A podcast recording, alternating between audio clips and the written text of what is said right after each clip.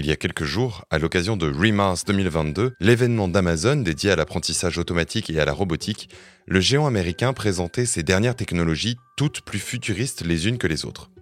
Parmi cette kyrielle d'inventions, l'une d'elles a suscité un malaise fracassant dans le public, jusqu'à retourner par la même occasion les réseaux sociaux.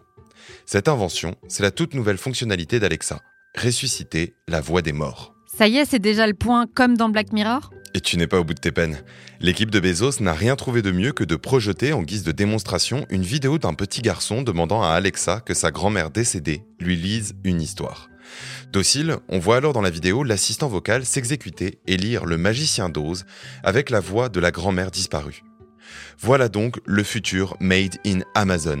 Et pour arriver à cette prouesse technologique, pas besoin de centaines d'heures de rush audio, il suffit qu'Alexa écoute pendant une minute l'enregistrement de la voix humaine choisie pour la reproduire avec une précision chirurgicale. Et si, comme moi, l'histoire de la mamie Alexa te fout les jetons, elle pose au fond la question de la relation que nous entretenons avec les machines quand nous leur parlons que notre propre voix permette de contrôler des objets, d'interagir avec les morts, ou qu'une voix artificielle puisse nous séduire façon Samantha dans le film Heure, il s'agit finalement de s'interroger sur la place que prennent ces interfaces vocales dans notre quotidien et notre vie la plus intime. Et plus largement de se demander qui contrôle qui. Orange vous présente le mémo. Bonjour Marine. Bonjour Germain. Bienvenue à tous et à toutes dans le Mémo, le podcast qui décrypte pour vous l'actualité de la société numérique à travers les médias. Vous l'aurez compris, cette semaine, c'est la voix qui est à l'honneur. Cela ne vous aura pas échappé, ces dernières années, les assistants vocaux de Siri à Alexa en passant par Google Assistant se sont immiscés dans nos quotidiens comme des compagnons de vie, prêts à servir de minuteurs pour annoncer le temps de cuisson des linguinés ou à dégainer leurs meilleures blagues. Et si Alexa a fêté sa septième bougie il y a quelques mois seulement, ces voix artificielles sont en réalité une idée vieille comme le monde, qui date bien avant Jeff Bezos et ses fantasmes de demi-dieu. Oui, et tu fais bien de le souligner. Le média américain Gizmodo rappelle d'ailleurs que le rêve de faire parler les machines remonte au 19e siècle. Dès 1845, la machine Euphonia, construite par Joseph Faber, un astronome allemand vivant aux États-Unis, tente d'imiter l'élocution humaine. Pour arriver à ses fins, Joseph Faber passe 17 ans à construire un dispositif complexe commandé par 17 leviers, un soufflet et une ligne télégraphique. Il n'était alors pas question d'intelligence artificielle ou de machine learning comme tu l'imagines. Mais reste Quephonia, avec sa mécanique complexe, est la toute première machine capable de reproduire fidèlement les sons de la parole humaine. Et pour l'anecdote, la première interaction vocale en public de Phonia fut de chanter God Save the Queen. Hum. Voilà qui va faire plaisir à la reine Elisabeth. Près de deux siècles plus tard, on peut dire que les assistants vocaux ont roulé leur boss. Et aujourd'hui, nos euphonias modernes ont atteint un niveau de sophistication sans précédent. On peut désormais demander à Siri de résoudre des équations ou de nous éclairer sur le sens philosophique de la vie. Pourtant, malgré ces prouesses technologiques, les interactions complexes entre humains et machines restent extrêmement rares. Comme le révèle une vaste étude du cabinet Forrester, nos interactions avec ces nouveaux compagnons virtuels demeurent très basiques. D'ailleurs, à ton avis, c'est quoi le cas d'utilisation le plus courant d'un assistant vocal? Hmm, La musique Raté, la météo. C'est la tâche la plus courante exécutée par les assistants vocaux à la demande d'un humain. À l'autre bout du spectre, des tâches et des interactions complexes comme les recherches en ligne, les paiements ou des commandes. Elles sont encore relativement rares. Mais comme l'explique l'étude de Forrester, il est fort probable que ces usages se développent très rapidement, et notamment dans le cadre du travail. Selon le cabinet, nous verrons dans les prochaines années une plus grande partie des tâches de routine déléguées à des assistants vocaux, comme la planification des rendez-vous, la création de comptes rendus de réunions, etc. Si c'est ça le futur, je signe. Mais au-delà des voix artificielles et des assistants vocaux de type Alexa, Siri ou Google Assistant, ce sont aussi nos voix humaines qui passent à la moulinette des algorithmes. Comme le révèle un article superbement intitulé The Race to Hide Your Voice, la course pour dissimuler votre voix en VF, les machines sont tout à fait capables de nous identifier à partir de nos empreintes vocales. Wired raconte comment les machines peuvent déterminer l'origine ethnique, mais aussi le statut socio-économique ou même l'état de santé d'un individu rien qu'au son de sa voix.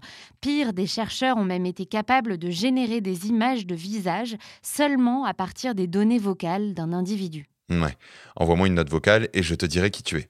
C'est tout à fait ça. Je te disais tout à l'heure que malgré les usages encore tout à fait simplistes des assistants vocaux, les systèmes de reconnaissance vocale de Siri ou Alexa, par exemple, ont bien évolué depuis Euphoria et son système de soufflet.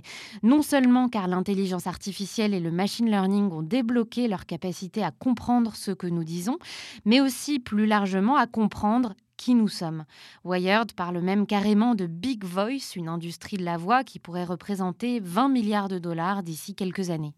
Mais aussi de sérieux dangers en matière de vie privée, non?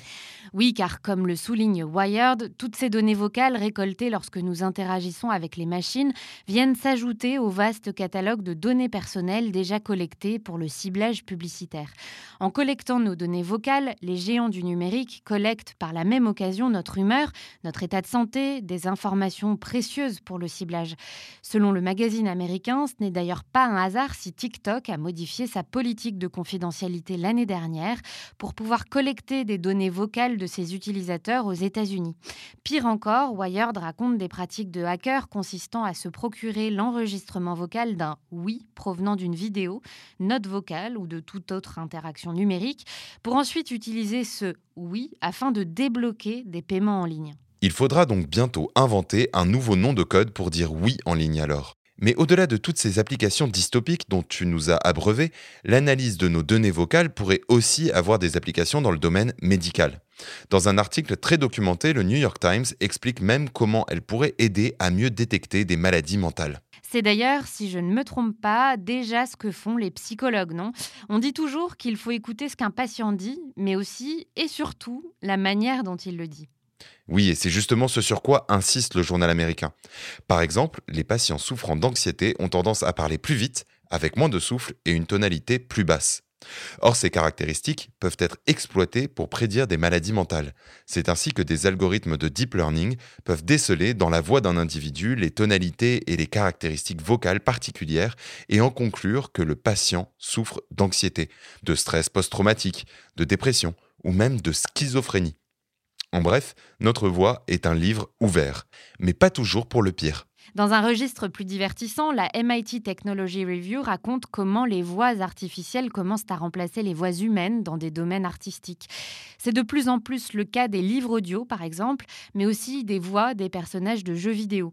Comme pour les livres audio, les voix artificielles développées pour les jeux vidéo permettent de se passer d'acteurs et donc de faire baisser les coûts de production.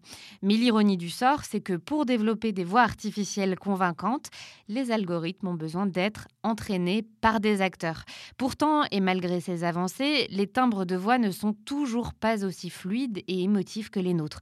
Comme le rappelle le MIT, une partie de ce qui rend une voix humaine si humaine est son inconstance, son expressivité, des caractéristiques encore inimitable par une machine. Finalement, que notre voix humaine serve à contrôler des machines ou à entraîner des voix artificielles, ce rapport intime à la voix consacre bien l'idée que la technologie n'est plus un simple instrument utilitaire, mais bien un dispositif de communication qui nous relie les uns aux autres.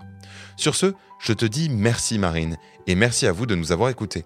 Retrouvez-nous la semaine prochaine pour un deuxième volet consacré au corps, où l'on regardera de plus près la relation entre le numérique et nos sens, de l'odorat au toucher en passant par la vue, l'ouïe et même le goût.